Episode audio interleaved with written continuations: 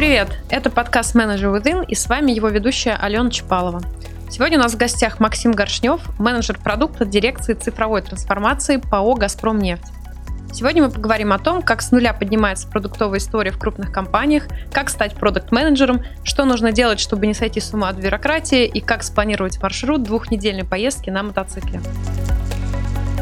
Макс, привет! Привет, Ален. Спасибо, что пришел к нам. Давай начнем вот с такого вопроса. Можешь рассказать, что такое вообще менеджер продукта и чем он занимается? Слушай, ну это довольно специфическое, на мой взгляд, понимание, причем в каждой компании, по-моему, оно свое. Ну, если общими словами. Общими словами, по идее, его задача э, сделать то, что нужно бизнесу и пользователям. То есть его задача не, там, условно, там уже не управление там, командой, как у менеджера проектов, да, ну, хотя, по идее, в большинстве компаний это тоже на нем там не бизнес-аналитика даже какая-то, а условно понять, что хочет пользователь, что пользователю нужно, и сделать именно это. Угу. Классно, давай тогда поговорим уже про тебя. Как вообще ты сам попал в эту профессию? Слушай, я очень странно попал в действительности.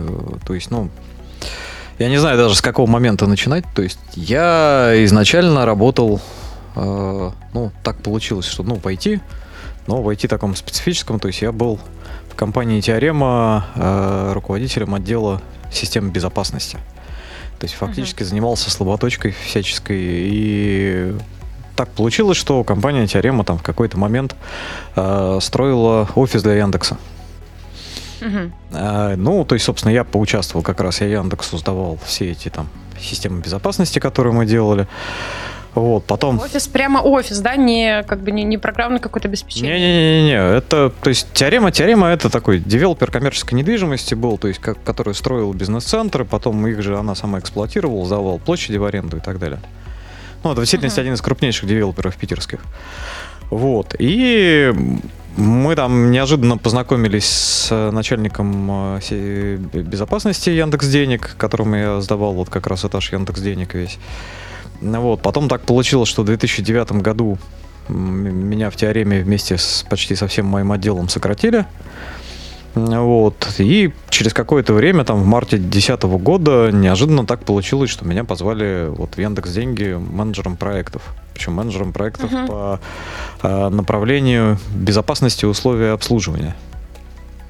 Ну, как бы вроде как... Непонятно, да, да, да, слушай, это даже для меня не очень понятно было, потому что там одна из частей была это контакт с пользователем, например. То есть у Яндекс Денег на тот момент была парадигма, что э, мы первыми с пользователем не связываемся. То есть пока пользователь нам не написал, мы ничего ему не говорим. Ну вот, вот так я стал менеджером проекта. Ну, уже менеджером, хорошо. Так, и в какой момент это все превратилось в продукт? А компания Яндекс Деньги в какой-то момент как раз стала переходить на продуктовую разработку, то есть, собственно, мы в том числе, то есть вот я, например, на тот момент уже был руководителем отдела проектов, в Яндекс Деньгах, и мы пытались как раз там внедрять agile, продуктовый подход, то есть вот это вот все, то есть оно в принципе все более-менее как-то с нас и началось. То есть так получилось, что мы скатались втроем с ребятами в Scrum Track, то есть для нас это тогда как-то, ну, был совсем вновь, точнее, до этого не так, до этого компания пыталась, так сказать, насильно все это внедрить, но что-то не пошло ну, довольно сложно mm-hmm. подобные вещи насильно внедрять. Ну вот, мы скатались втроем тогда с ребятами в Scrum Track, у нас реально перевернулась голова, ребята тогда очень классно рассказывали, объясняли, показывали, то есть реально переворачивали тебе все понимание мира и разработки с э, ног на голову, вот. И мы, вернувшись обратно, решили попробовать, то есть попробовать по-своему, а не так, как из разряда из-под палки, как диктовалось. И там сделали первую тестовую команду, которая таким образом работала, потом вот это вот все начало распространяться на всю остальную компанию. Угу. Прикольно. То есть, можно сказать, вы сами эту профессию создавали внутри? Ну, фактически да. Да, фактически да, при том, что как бы, ну, мы при этом все равно остались менеджерами проектов. То есть э, у нас отдельно был, были менеджеры продуктов, это ребята, которые... То есть фактически получилось, что менеджеры проектов выросли из аналитиков, которые были, а менеджеры продуктов из менеджеров проектов. И, uh-huh. вот, и непосредственно там менеджером продукта я уже пришел работать э, в следующую компанию в OpenWay. Ну, мы сейчас до этого дойдем. Давай немножечко назад откатимся. Расскажи, какая вообще твоя самая первая была работа вот за деньги? Самая-самая первая. Ты же вряд ли сразу руководителем в теорему Да пошел. нет, конечно. Ну, слушай, самая первая моя работа за деньги была... Я занимался на черепичной линии отделением черепиц от форм. Прикольно. Мне было тогда... Как долго ты продержался? Да нет, ну это такая работа на лето из разряда была. Мне было тогда 14 лет.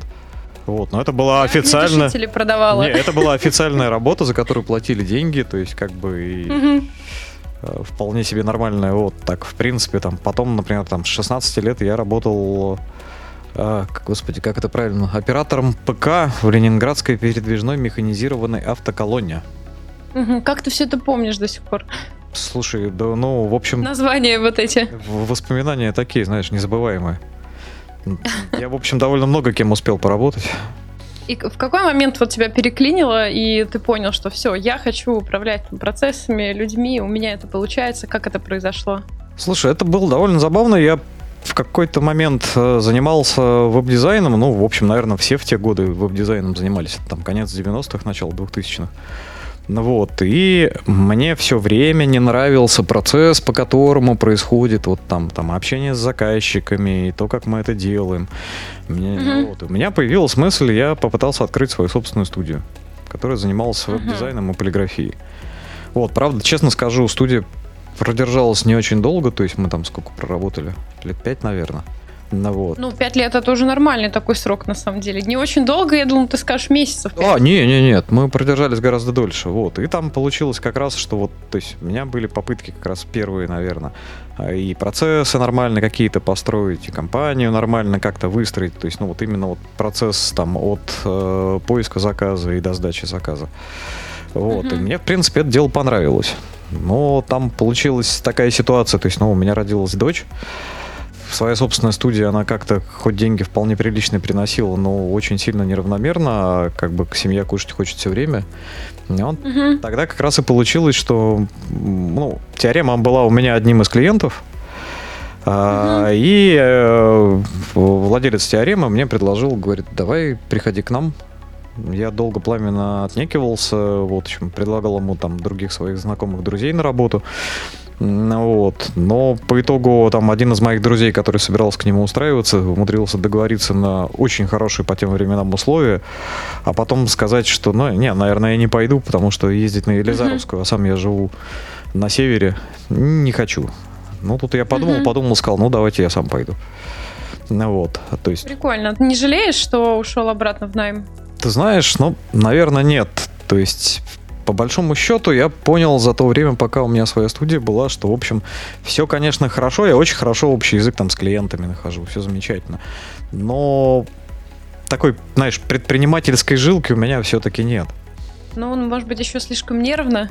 Но тоже не без того. Опять-таки, ну, как-то людям чаще всего хочется стабильности, да, как любит моя жена говорить, зачем вы меня выгоняете из зоны комфорта, я так долго в нее залезала. Да, я понимаю. Ну, я, я тоже так иногда думаю, что ну, меня иногда спрашивают, почему ты не хочешь свое какое-то дело открыть. А я с тобой согласна, короче, полностью. Окей, давай дальше. А, собственно, дальше про опыт. После Яндекс Денег была компания еще раз какая? OpenWay. Ну, это, OpenWay. да, это компания, которая занимается банковским программным обеспечением. В принципе, наверное, одна, Мгм. одна из крупнейших в мире. Это система WIFO. Она у нас, по-моему, по бывшему СНГ только 134 инсталляции. Там в том Мгм. числе, например, и Сбербанк пользуется частично их софтом, и кто только не. То есть у нас очень много действительно openway систем стоит. Ну вот, и Получилось как? То есть э, я, в принципе, на тот момент э, в Яндекс Деньгах тогда у меня сменилось руководство, мне все очень сильно перестало нравиться. Я вообще не понимал, куда компания идет. У меня было ощущение, что все процессы разваливаются, а новые не появляются. У меня нового ничего э, построить никак не получалось. А вот, и тут получилось так, что как раз вот Андрей Ковалев, руководитель безопасности Яндекс Денег, который, э, ну, собственно, с которым мы начинали в Яндекс Деньгах работать, он к тому моменту тоже ушел э, в компанию Treatmetrics, тоже довольно известная компания, очень забавные ребята, очень забавный сервис. Ну, вот. И он на какой-то из конференций общался с э, э, владельцем вот как раз OpenWay, и так получилось, что у них там зашел разговор про то, что какие там современные системы антифрода могут быть. И Андрею Ковалеву пришла как раз мысль в голову, что вот, а у меня, собственно, есть менеджер, который с нами совместно делал систему антифрода Яндекс Денег, я могу тебе его порекомендовать. И вот они пришли ко мне с предложением, забрали меня к себе в компанию. То есть, собственно, Скажи, они уже понимали вообще, э, то есть, получается, ты там работал руководителем продуктового направления, да? У них да. уже это направление было, или вот так же, как с э, Яндекс деньгами, получилось, что вы его строили? Нет, с нуля. То есть, ну, фактически получилось как? То есть, я там первые месяца три, наверное, занимался тем, что как раз описывал, как это все должно выглядеть, там какие-то исследования mm-hmm. проводил, общался с банками, там выяснял их необходимость, то есть что конкретно, какой функционал у них должен быть, вот и так далее. То есть как раз вот, в принципе, нормальная полноценная продуктовая работа. У меня, правда, небольшой слом мозга был, потому что я считал на тот момент, э, что я и так знаю, что нужно делать. А вот. И, кстати, самое смешное, что, в общем, э, все интервью подтвердили, что я, ну, кроме мелочей, в общем-то, все понимал правильно. Mm-hmm. Ну, вот. Ну, вот так вот оно и получилось, что это вот все с нуля поднималось, то есть не было ни команды, ни разработчиков, никого, то есть я сначала был вообще один. Очень круто. А у тебя бывает такое, что ты делаешь, делаешь, вроде бы все правильно, но в какой-то момент у тебя возникает ощущение, что ты вообще ничего не понимаешь, и кажется, что ты делаешь абсолютно все неправильно. Да, такое ощущение, по-моему, возникает в любом проекте. То есть там по-другому, по-моему, не бывает. То есть в какой-то момент у тебя возникает ощущение, что ты все делаешь неправильно. Угу. Не страдает там самооценка твоя от этого? Слушай, да нет, наверное. То есть э, тут вопрос даже не в самооценке, тут вопрос в том, что у тебя возникает, начинает ощущение, что, что сейчас будет страдать от того, что ты в нем есть продукт и проект. А, вот. И вот здесь нужно как-то себя останавливать, потому что иначе, ну, просто из-за твоего там плохого настроения, там, неприятия самого себя, ну, действительно, продукт может пострадать. Хорошо, э, ладно, и давай уже дойдем наконец до Газпромнефти. Получается, э, департамент ваш называется Дирекция цифровой трансформации. Все правильно? Ну да, Дирекция цифровой трансформации, ага. Центр дизайна и развития продуктов. Угу. Давай поговорим про это. Какие вообще продукты есть? Я там знакомому вчера, например, рассказала про наш подкаст. Он говорит, в «Газпроме» продукты. О чем речь вообще? Что он там делает? Расскажешь поподробнее? Да, совершенно без проблем. В «Газпромнефти» в действительности продуктов гигантское количество. А, то есть, точнее, не совсем так. Давай начнем, наверное, попробуем с другого, да? То есть, ну, понятно, что «Газпром» не большая корпорация. Там, можно сказать, что госучреждение там частично, по крайней мере, да, Э, со своим безумным легаси, со своей безумной бюрократией и так далее. Вот. Но при всем при этом у Газпром нефти, то есть есть желание действительно перестать делать проекты и начать делать продукт. Угу. Желание хорошее. Как, как, как ты думаешь, получается? Ну, что-то получается, что-то нет. Этот процесс в действительности достаточно долгий, достаточно сложный. То есть, ну, можно там, не знаю, тот же Сбербанк вспомнить. В общем-то, они в той же ситуации примерно были. Да, mm. на это у них там ушло гигантское количество времени но при всем при этом они сейчас, в принципе, ну, вполне себе, наверное, продуктовые. Не на сто процентов, но могу, они... Не могу сказать, не пользуюсь вообще продуктами Сбербанка, поэтому... Ну вот мне, например, недавно прилетело как раз обновление Сбербанк онлайн. Слушай, ну стало гораздо лучше, чем было. Меня забавляет вот эта история сейчас с комиссиями. Э, люди, когда платят из других банков, они там, да, платят комиссию, когда переводят деньги, пардон. И для того, чтобы человеку, переводящему, избавиться от этой комиссии, человеку, получающему, нужно там через ад каких-то интерфейсов пробраться и включить эту опцию. А, это, мне кажется, достаточно странно. Слушай, нет, это вот это вот очень странное понимание. Это вот, на мой взгляд, у Сбера самая большая проблема это доносить то, что они делают. Вот, на удивление до сих пор, потому что в принципе, э, штука была какая, да? Сбербанк в себя вобрал достаточно большое количество банков. Я в свое время еще, когда мы в Яндекс Деньгах работали, ну, Сбер же частично Яндекс Деньги тогда купил, а, вот, мы действительно в попытках найти э, там возможности делать совместные сервисы ездили в том числе и там по разным подразделениям Сбербанка, там в Западноуральский банк мы катались, например, а, в Перми. И мы тогда еще узнали, что оказывается, то есть вот эта вот вся инфраструктура Сбера, то есть все вот эти региональные банки, а, система неоднородна, то есть они не являются одной системой, то есть у каждого этого банка система своя. И они в центральную mm-hmm. только что-нибудь отдают, иногда что-нибудь оттуда забирают, но достаточно в ограниченных количествах. Поэтому, например, у Сбера была комиссия, да, хотя ты вроде со сберовской карточки на сберовскую карточку переводишь, но если это между регионами, то у тебя появляется комиссия. Ну, вот. А то, что ты сейчас говоришь, ты, видимо, говоришь про систему быстрых платежей. Наверное, я не помню, как это точно называется, но я точно видела, что инструкции о том, как э, ну, просто это в Сбербанке выкладывали Альфа и Тиньков у себя. Просто это вообще не сберовская штука, то есть э, система быстрых платежей это НСПК. А, вот, то есть, и в принципе НСПК ну, смотри, в эту штуку зайти... есть. Не, функционал есть, но НСПК в эту штуку... Сбербанка. НСПК в эту штуку заставляет насильно заходить, поэтому все банки сопротивляются по-разному. Кто-то сопротивляется, кто-то нет. То есть для того же Сбера это не очень выгодно, например. То есть, ну, я помню еще статистику там по тем же Яндекс деньгам. Ну, в принципе, P2P э, переводы это ну, одна из самых больших статей прибыли. Ну вот, даже, ну, да, даже при очень маленьком того, проценте. Чтобы заработать на нас. Конечно. Понятно. Вот, но при всем при этом а, довольно смешно выглядит. То есть я сейчас, то есть с тех пор, как Сбер там вел комиссию на переводы, ну вот ты э, при первой же попытке перевод с комиссией сделать, да, когда ты за лимит вылезаешь, тебе сам Сбер предлагает, ну купите у нас просто подписку на эту услугу. На, угу. Стоит она полторы тысячи в год. То есть, в принципе, тоже вполне разумная штука. То есть Сбер, понятно, что на этом Прогресс зарабатывает. есть. Хорошо. Какой-то прогресс э, в любви к пользователю у них есть. Нет, есть, есть. Я, может быть, скептически настроена, но вот, э, не знаю, я пока свое мышление по поводу Сбера поменять не могу. Слушай, ну а, ты окей. знаешь, у меня, например, к Тинькову есть тоже огромное количество претензий. у меня есть и Тиньков, и Сбер, и чего только не. Но как-то так получается, что мне наиболее удобно при этом пользоваться Сбером, на удивление. Ну, черт его знает почему. Может быть, еще зависит от uh, того, какие карты там у других людей, с которыми ты взаимодействуешь. Ну, это тоже правда, да.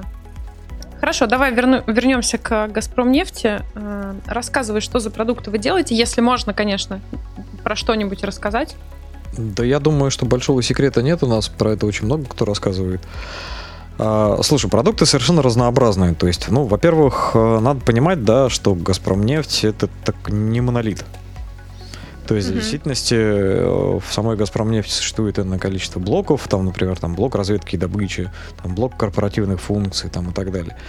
И эти блоки — это такие города-государства фактически, у которых там частично все свое. Uh-huh. Вот, поэтому, когда ты делаешь э, продукт для какого-то из блоков, ну, в общем-то, каждый раз как будто в новую компанию приходишь и делаешь что-то по новой.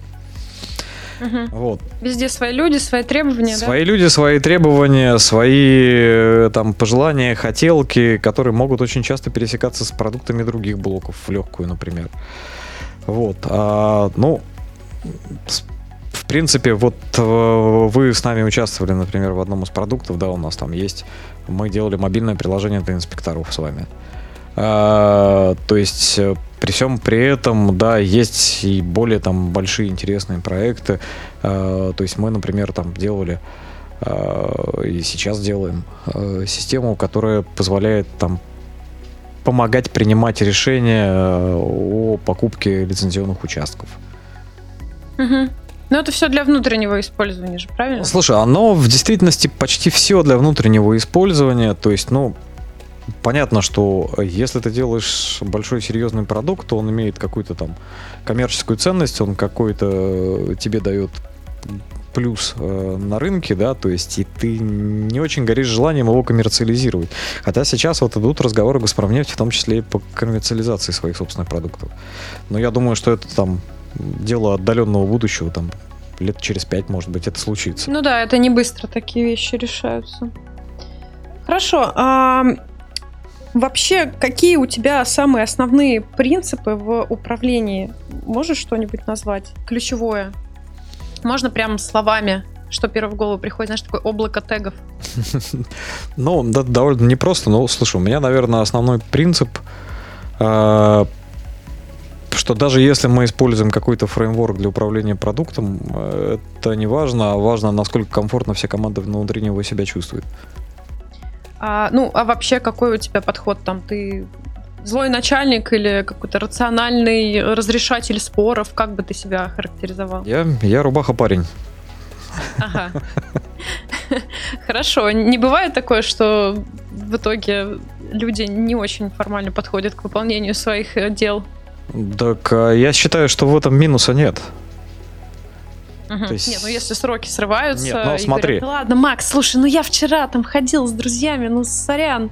А здесь уже, а здесь, а здесь уже вопрос, насколько команда сама по себе мотивирована. То есть, если команда угу. мотивирована, то она такого просто делать не будет. А если... А как ты мотивируешь команду? Слушай, да совершенно по-разному. Ну, во-первых, самое главное, наверное, если команда правильно понимает, зачем мы делаем этот проект, да, и там какие плюсы он принесет и насколько он крутой. Если команда это понимает, она будет мотивирована выше крыши. Ну да, это, наверное, одно из ключевых вообще вещей, согласна с тобой. А если говорить про инструменты, то чем ты пользуешься? Ну, так сложилось, что я вот еще с прихода в Яндекс Деньги пользуюсь в основном атласиновскими продуктами. Угу. Вот, в Газпромнефти мы сейчас тоже их внедряем, то есть они частично уже есть, там частично там это не очень отдаленного будущего э, цели, вот, и ну, как Jira Confluence, Bitbucket, все, наверное, в общем, как в большинстве компаний. То есть, ну, мне действительно они нравятся. Мы у себя пробуем Notion, например, сейчас в данный момент. Ну, да, он прикольный. У нас один из отделов тоже пользуется им. Там есть свои фишки.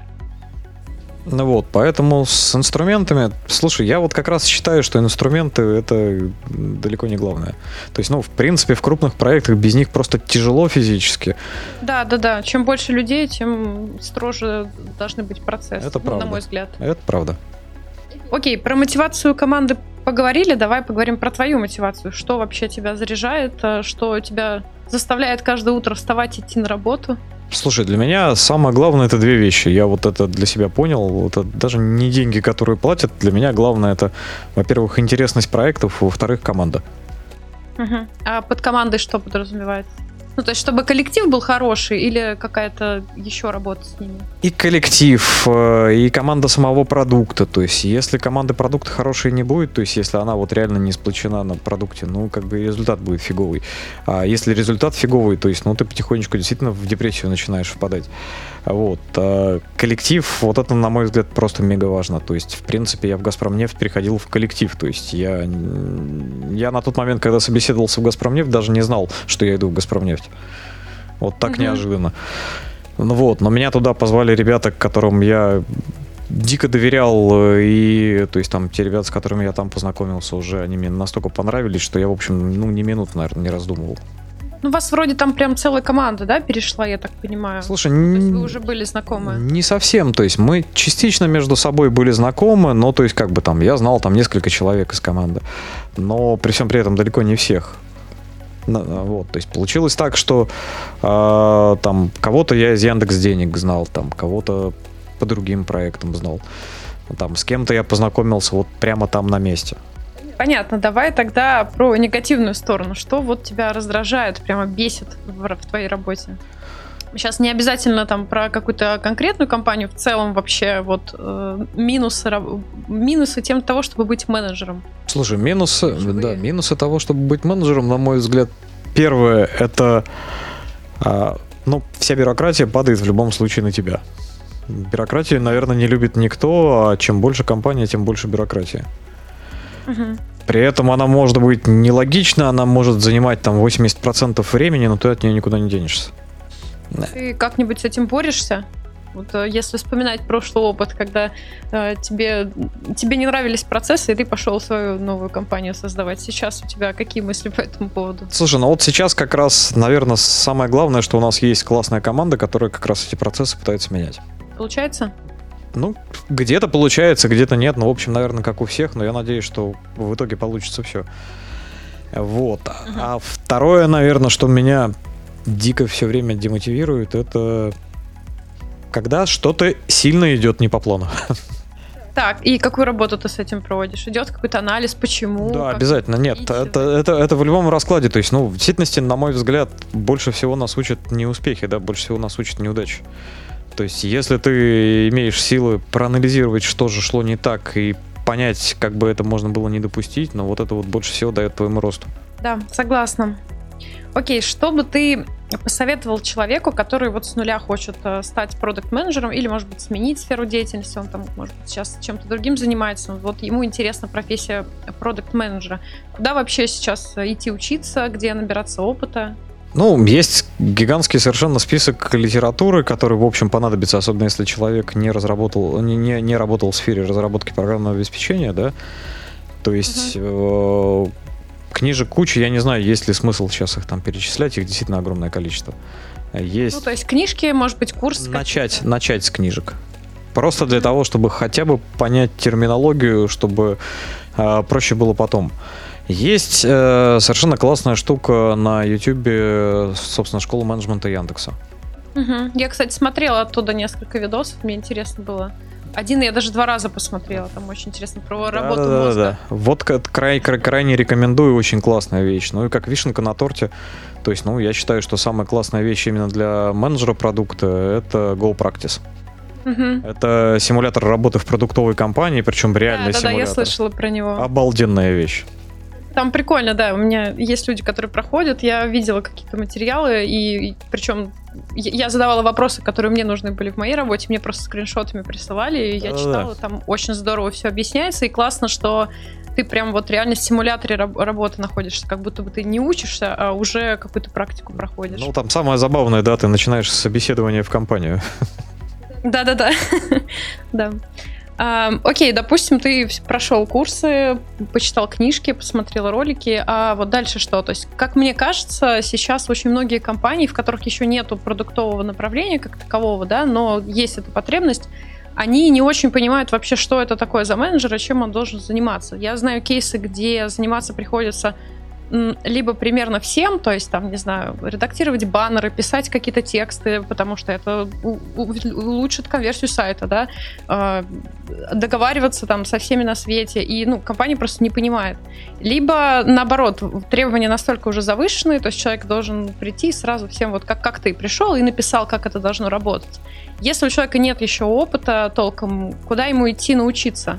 Большую компанию его не возьмут, а в маленькой вряд ли получится а, почувствовать, что такое действительно работа с продуктом. Ну, я не согласен. Просто на побегушках не согласен? Нет, я абсолютно не согласен. Во-первых, а, на мой взгляд, то есть чисто продуктовых менеджеров, ну, у нас такая сущность, она странная, во всяком случае, в нашей стране, да, а, и по-хорошему разбираться там и в той же бизнес-аналитике, и там в том же проект менеджменте все равно надо потому что mm-hmm. иначе ты просто не будешь понимать, что происходит вокруг. То есть у меня, например, ребята, когда, которых я брал на работу, мы первое, чего с ними разбирали, это вообще как работает там система сама по себе. Там какие процессы внутри системы есть, почему они именно такие, и чтобы в них можно было исправить. Да, это все-таки, ну, не совсем продукт менеджмент точнее, совсем не продукт менеджмент Ну, а как бы разбираться это одно, а делать это самостоятельно это Слушай, здесь, здесь вопрос не в делать, но здесь вопрос в разбираться. А разбираться, ну, будем честными, да, теория без практики мертва. То есть, по-хорошему, это нужно все прочувствовать все равно на своей собственной шкуре. Поэтому, э, ну, на мой взгляд, есть два правильных варианта, как начать. Либо действительно идти в маленькую компанию, и скорее даже, наверное, не менеджером продукта сразу сходу, а скорее аналитиком продуктовым. Вот. Uh-huh. Либо идти в крупную компанию стажером. Это тоже вполне себе интересный вариант, тем более, что там тот же самый Яндекс, например, он стажеров берет э, на определенную конкретную какую-то позицию, да, но при этом тебе никто не мешает обычно внутри компании с позиции на позицию стажерской перемещаться. То есть ты можешь попробовать все. А долго там стажировка у них обычно идет? Слушай, честно, не буду врать, оно везде по-разному все равно, поэтому черт его знает. Ну, то есть, скажем так, меньше трех месяцев на какой-то позиции работать это бессмысленно. То есть ты ничего не поймешь. Ну да, да, да, тут согласна. Хорошо, а скажи, а у тебя было когда-нибудь такое желание вообще все бросить? Весь этот менеджмент нафиг и вообще в какой-нибудь совершенно другой сфере начать все заново? Слушай, у меня вообще неоднократно такие желания есть. И сейчас есть, и, и раньше бывали, и всегда есть. Здесь проблема в другом, то есть, если ты способен проанализировать, то есть, ну, вот, свою собственную жизнь, условно, да. Я, например, понимаю прекрасно, что у меня все попытки уйти от менеджмента заканчиваются все равно тем, что я прихожу к менеджменту. Угу. Ну, это в крови, наверное, да, желание все улучшать. И да, и непонятно, в общем, ну, а зачем тогда? То есть, ну, ты все равно придешь к этому, просто в другом направлении. То есть у меня, например, периодически возникали там, возникало желание, я дизайнером работал, я пытался и веб-разработчиком работать. Там, у меня до сих пор есть огромное желание, э, там, например, с тем же Python разбираться до уровня, чтобы можно было работать именно разработчиком. Но я точно понимаю, что в итоге это все равно сведется к менеджменту. А если, ну, ты допускаешь такую возможность вообще в будущем, что все-таки совсем куда-то уйти, где, ну, невозможно будет э, к менеджменту вернуться? Не знаю, какой-нибудь зоопарк черепашек э, кормить? Не, не допускаю. Знаешь, я точно понимаю, что я все равно вокруг себя буду все превращать в какие-то упорядоченные процессы. То есть, ну, это уже все, это уже неистребимо. Хорошо, звучит как э, ты, э, ты звучишь как человек, который совершенно не выгорел и еще какое-то время не выгорит. А что ты делаешь для того, чтобы менеджерить вот это собственное выгорание? Потому что работа менеджера, она достаточно стрессовая, тем более, наверное, в вашей структуре достаточно большой и бюрократической. А что ты делаешь для того, чтобы оставаться в строю, в позитивном настроении и вот это все? Слушай, ну, здесь две, наверное, на мой взгляд, самые главные вещи. Во-первых, как я уже говорил, это классная команда, да, которая не даст тебе выгорать. Это классный руководитель в первую очередь, да, и классные коллеги в первую очередь. Потому что, в принципе, если у вас действительно команда болеет друг за друга, то есть, ну, коллеги тебя просто подстрахуют в тот момент, когда понимают, что ты кончаешься. Uh-huh. Вот. А во-вторых, это, безусловно, вот в первую очередь хобби. Причем хобби, которым ты горишь вот по полной программе. Я в действительности больше всего, наверное, в жизни боюсь людей, у которых нет хобби. Ну да, это странно. Хотя бывает такое, что сил не остается вообще ни на что. Даже на хобби. Тогда что-то, тогда что-то в своей жизни ты делаешь не так. Потому что, ну, как бы жить, чтобы работать, но это, наверное, неправильно, это не жизнь. А, было такое раньше, то есть, ну, до того, как ты понял, что как бы это все сложная система, которую, с которой надо работать, и над собой тоже надо работать, увлекаться, там, коллектив и так далее. Было, были ли раньше такие моменты, когда, ну вот все, больше не могу?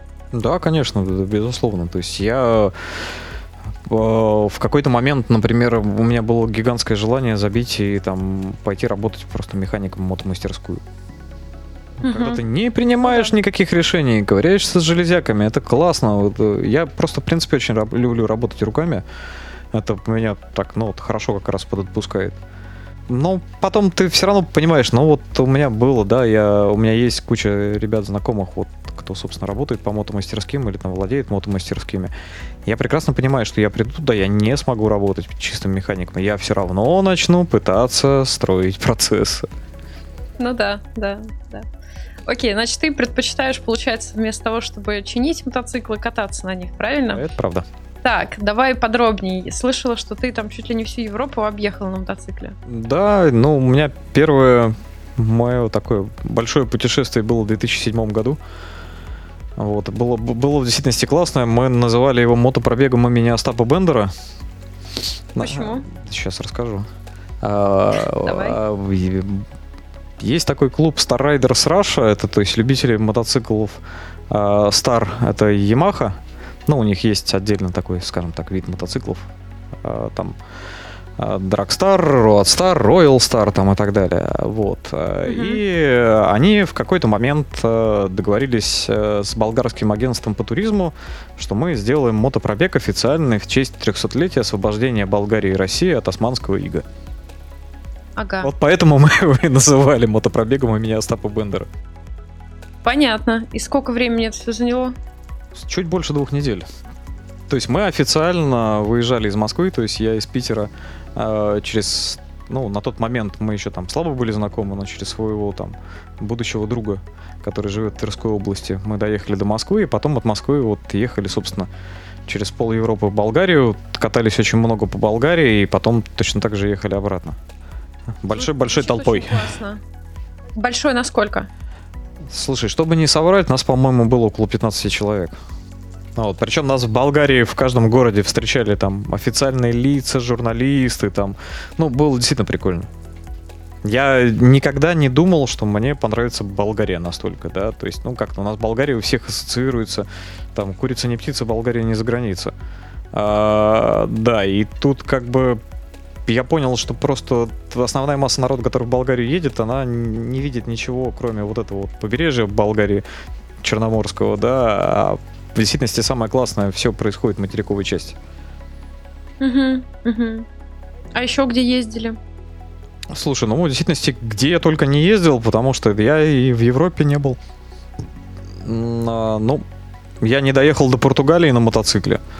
Я не доехал mm-hmm. До Греции на мотоцикле. И там Ирландия, Шотландия, Великобритания. Все остальные страны я хоть как-то, хоть чуть-чуть, но зацеплял, приезжал, бывал, смотрел и так далее.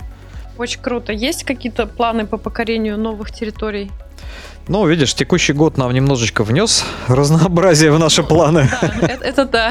Ну, я имею в виду вообще на будущее. Я просто знаю, у меня там знакомые, которые тоже увлекаются мотоспортом. Э, мечта просто по штатам проехать через все штаты. Ну да, это cost. Это, в общем, наверное, у любого мотоциклиста такая мечта есть. Э, по Road угу. 66, да, то есть... Э, но... Да, да, да, да. И такая мечта тоже есть, но я пока не знаю, то есть, когда это получится, тем более, в общем, ну, как менеджер проекта любой, я пытаюсь любое путешествие разложить нормально, и я, например... При... Да, это, это как раз я хотела дальше спросить. Да, я вот, например, попытавшись посчитать такое путешествие по штатам, я понял, что, ну, там, в аренду мотоцикл там брать бессмысленно. Свой туда дотащить, но это почти нереально. А почему бессмысленно? А очень дорого. Mm-hmm. Ну, то есть там э, средняя цена мотоцикла, который, ну, на котором имеет смысл в дальние путешествия э, кататься, то есть ну, это больше 200 долларов в день. Офигеть. А, вот, поэтому, при, ну, при условии того, что да, там какой-нибудь Ford Mustang ты можешь в аренду взять там за 54 доллара в день. Я просто uh-huh, uh-huh. на конференции мы не удержались с коллегами в свое время в Штатах, мы действительно брали в аренду Мустанг, очень сильно плевались потом. И получается, что ты должен приехать в Штаты, фактически купить там мотоцикл, прокатиться на нем, поставить его на паром и отправить в Россию. То есть это вот единственный самый, наверное, правильный и дешевый способ. Ну, то есть, получается, надо подождать, пока с твоим мотоциклом станет что-то не так, и ты решишь покупать его все-таки там. Ну, или когда он мне наконец-то надоест, и я его решу поменять. Станет что-то не так, э, можно, в принципе, и так назвать тоже. А, окей, смотри, я ездила один раз, о, господи, один раз, я ездила три раза аж в Штаты, и каждый раз подготовка к этой поездке у меня занимала а, не знаю, ну очень долго, очень много времени. У меня была огромная Excel-таблица, э, каждый день был расписан по часам, э, всякие концерты, мероприятия, мюзиклы, сходить на футбол, сходить на хоккей, посетить э, там вот этот город. Заранее у меня были забронированы все отели, ну мы тоже там брали машину в аренду, катались, да, через, через все штаты, через разные города, где-то там ночь переночевать, вот здесь вот там три часа зайти сюда, два часа зайти сюда. Я серьезно говорю, огромная, огромная Excel-таблица со всеми данными, ссылками. Э, дополнительно я выписывала телефоны э, отелей. Мало ли, знаешь, там не будет интернета, и я не смогу зайти на букинг и посмотреть, а вдруг что-то не то. Вот, э, вопрос к тебе. Как ты готовишься обычно к своему отпуску? У тебя вот э, такой же подход в менеджерский, э, либо включается вот это вот, о чем мы до этого говорили, я не хочу ничего решать, просто держите мои деньги, я полежу. Как у тебя это все проходит? Слушай, у меня подход, наверное, все-таки больше менеджерский, но я тебе честно скажу, вот на такую вот ошибку составить экселевские таблицы и расписать по часам, я напоролся один раз в 2009 году, и я больше не хочу. Почему? А, слушай, ну с мотопутешествиями получается достаточно странная вещь. Во-первых, а, ну, представь себе, когда у тебя вот расписано реально все по часам, и тебе приходится сутками ехать под дождем. Нет, ну подожди, вопрос планирования, вопрос рисков. Здесь как бы нужно все просто грамотно распланировать. Естественно, там а были так дни, у тебя когда не там... получится, потому что, ну как, вот ты распланировала, у тебя есть отель, ты уже арендовала этот отель, если ты в него не приедешь, что будет-то? То есть у тебя весь план поездки тогда коту под хвост. А если, не дай бог, ты там перемещаешься какими-нибудь паромами, они ходят по расписанию, там еще веселее становится. Ну, надо просто в место, откуда отправляется паром, приезжать не за час, например, а за пять гулять и делать э, свободное время вокруг этого места. Ну, вот он... Посмотреть, если там какие-то музеи рядышком, и вы можете просто в этом музее либо час провести, либо 4 часа, в зависимости от того, во сколько вы приедете. Но, естественно, надо закладывать э, вот эти все риски. Ну, в общем... Ну, у меня нет. с этим проблем не было. у меня в итоге получилось э, немножечко попроще, да, то есть я действительно планировал маршрут, Но я его, во-первых, планировал так, чтобы я в любой момент от него мог отклониться. Во-вторых, чтобы я мог в любой момент там в городе, который мне больше там понравился, задержаться. Вот. И плюс я, видишь, здесь же еще просто с планированием пробегов самая большая сложность, да, потому что вот их сложнее всего планировать. А на мотике, ну, то есть я там проезжал там там по 1300 километров за день, но это уже, в общем, такое издевательство все-таки над собой, это уже не отпуск. Угу.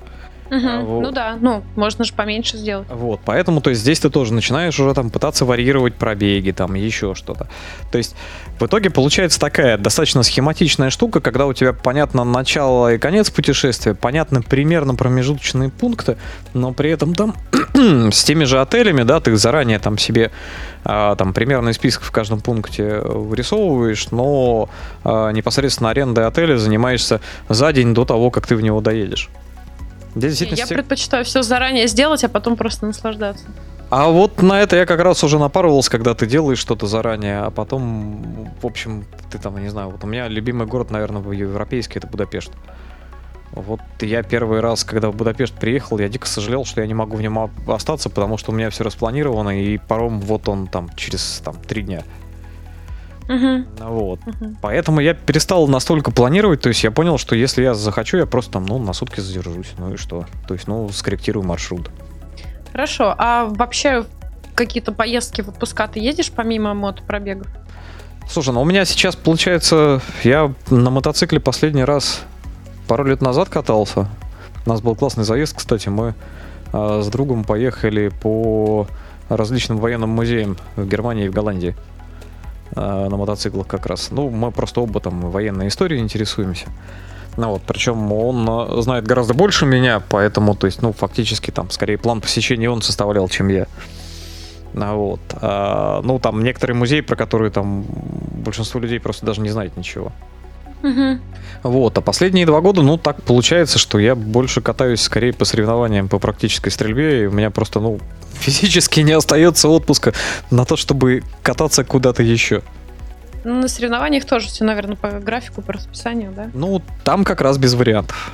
Угу. Это все-таки соревнования. Ну да. А, хорошо, а ты замечал когда-нибудь, что вообще какие-то твои вот эти менеджерские замашки отражаются в твоей повседневной бытовой жизни? Если да, то как? Слушай, да, они все время отражаются. У нас с женой есть, э, в принципе, любимая шутка. Она у меня ведущий аналитик. А вот, и она все время шутит, что у нас, в общем-то, любимое, э, любое большое дело превращается в проект, в котором уже uh-huh. сразу есть менеджер проекта и аналитик. Uh-huh. Потому что мы с ней там долго пламенно там анализируем, как это лучше сделать, быстрее, там, дешевле, правильнее и так далее. Потом расписываем, как мы это будем делать, потом воплощаем в жизнь. И все обычно по плану. Угу. А не пытаешься как-то, наоборот, компенсировать постоянную вот эту вот работу с анализом и планированием какими-нибудь спонтанными решениями? Конечно, пытаюсь. Я думаю, что все пытаются. Получается? Слушай, ну иногда получается, конечно. Но, видишь, здесь довольно забавная штука. Вот почти все, кого я знаю, пытаются это компенсировать спонтанными покупками. Угу. Я... Да-да-да, я тоже так делаю. Я на спонтанные покупки ну, способен достаточно редко. То есть, ну, вообще обычно то, что мне там нравится, хочется, интересно и так далее, оно, во-первых, очень дорого стоит. А, вот, во-вторых, ну, меня уже, наверное, это не истребить. Я буду долго пламенно ковыряться в попытках понять, а действительно ли оно мне нужно и а какое лучше купить. Здесь спасает, по-моему, только Алиэкспресс. Когда ты можешь кучу непонятной мелочевки за копейки купить, и потом там не захотелось выкинуть, захотелось оставить. Вот это, по-моему, единственное, что спонтанно у меня может происходить.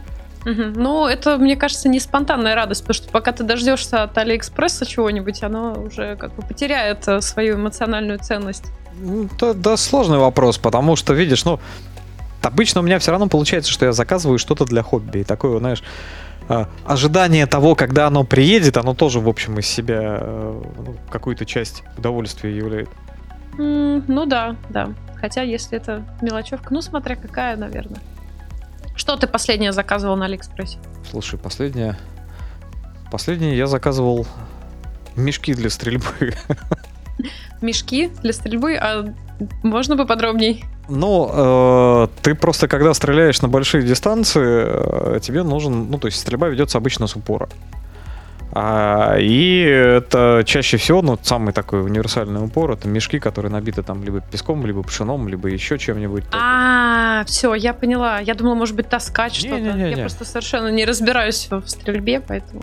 Хотя всегда мечтала попасть в какой-нибудь э, тир. А, приезжай, я тебя свожу. э, Ты очень далеко, ты в Питере. Ну, извини. Очень далеко, да, целых 700 километров.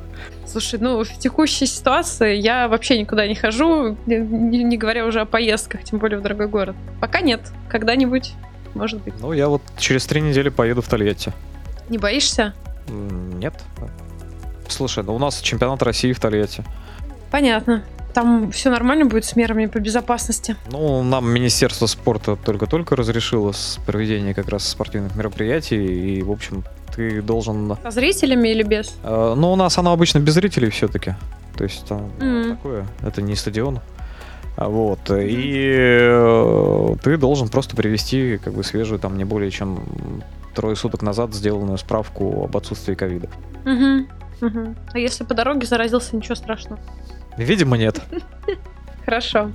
Ладно, Макс, давай последний вопрос. Если бы ты мог вернуться в прошлое и выбрать совершенно какой-нибудь другой профессиональный путь для себя, сделал бы ты ли это или нет? Ну, при условии того, что мы с тобой уже говорили о том, что все, в общем, наверное, они обычно сожалеют, конечно, об этом все думают. То есть, ну, я вот чаще всего, наверное, думаю о том, что если бы я выбирал, а, если бы имел возможность вернуться в прошлое и переделать свою собственную жизнь, я бы, скорее всего, стал программистом. Угу. А почему?